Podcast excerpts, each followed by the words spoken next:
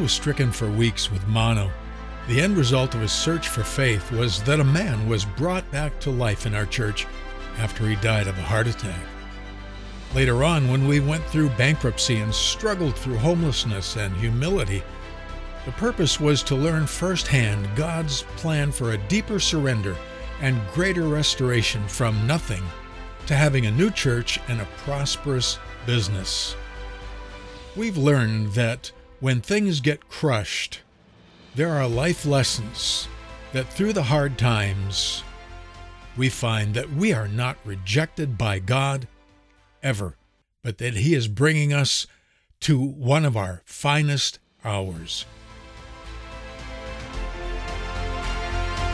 Making sense out of the hard times is what Life Journeys is all about.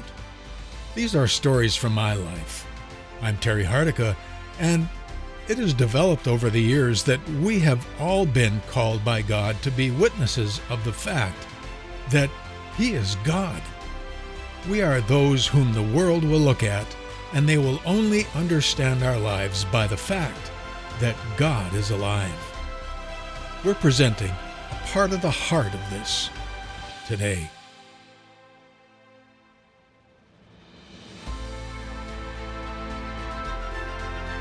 John is given a visitation of things in heaven when the Great Tribulation is unfolding.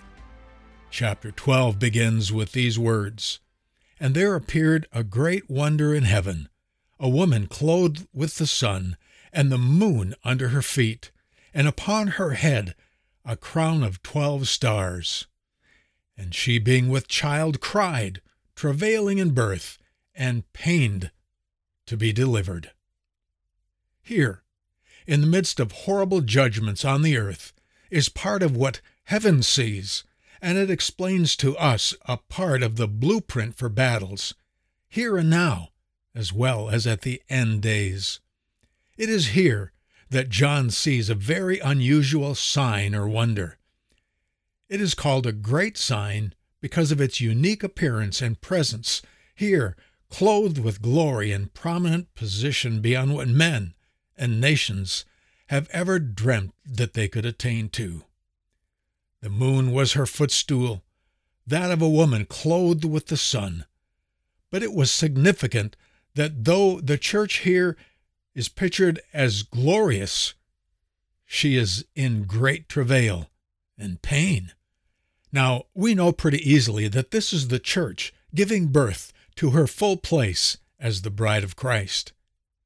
There is yet fruit to be born of her, souls that are yet to come, and also the birthing of her place outside of the womb of this world, with all of its incredible hostility.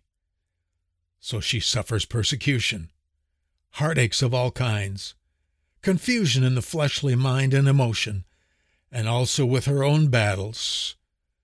She struggles to ward off sin's relentless infection of her body. Now listen, here is where we see a picture of who you are to God and to heaven. You can behold your true identity. This is you, clothed with the sun, with the moon as your footstool. It is also you in a relationship to other saints who are given to you. Yes, those relationships have often been strained, even broken. But listen, if your spouse is born again, have you taken the time to consider that he or she is not only related to you in marriage, but also is a co heir with you of heaven? That you're saints together, as are you with your children. They're not just family here on earth, but your closest church members. Yet you have many struggles. You're getting worn down daily.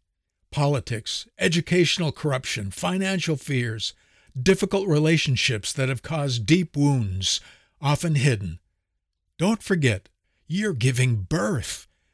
Take a step back and let purpose be defined. Remember Jacob in travail with the angel? He had deceived his brother Esau and had to leave home.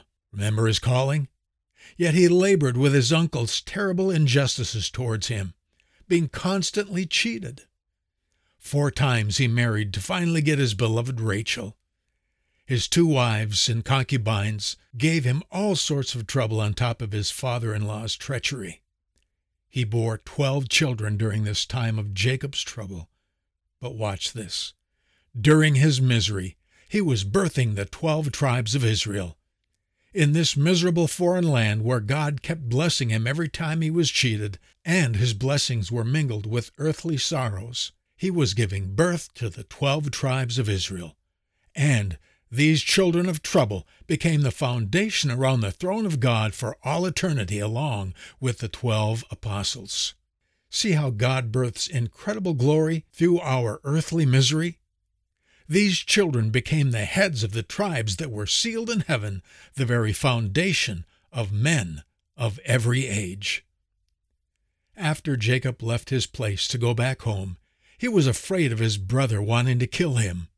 One night God said, Jacob, you who are named a deceiver, I'm changing your name to Israel, one who has strived with me and prevailed. You fought faithfully against your old nature until you prevailed, and by this victory you have won the worthy right to your new heaven sent identity. Don't despair the hard times. They're forging your new name as a victor, as one being changed from a slave's mentality to one of a conqueror's. You see, God has purpose behind the pain.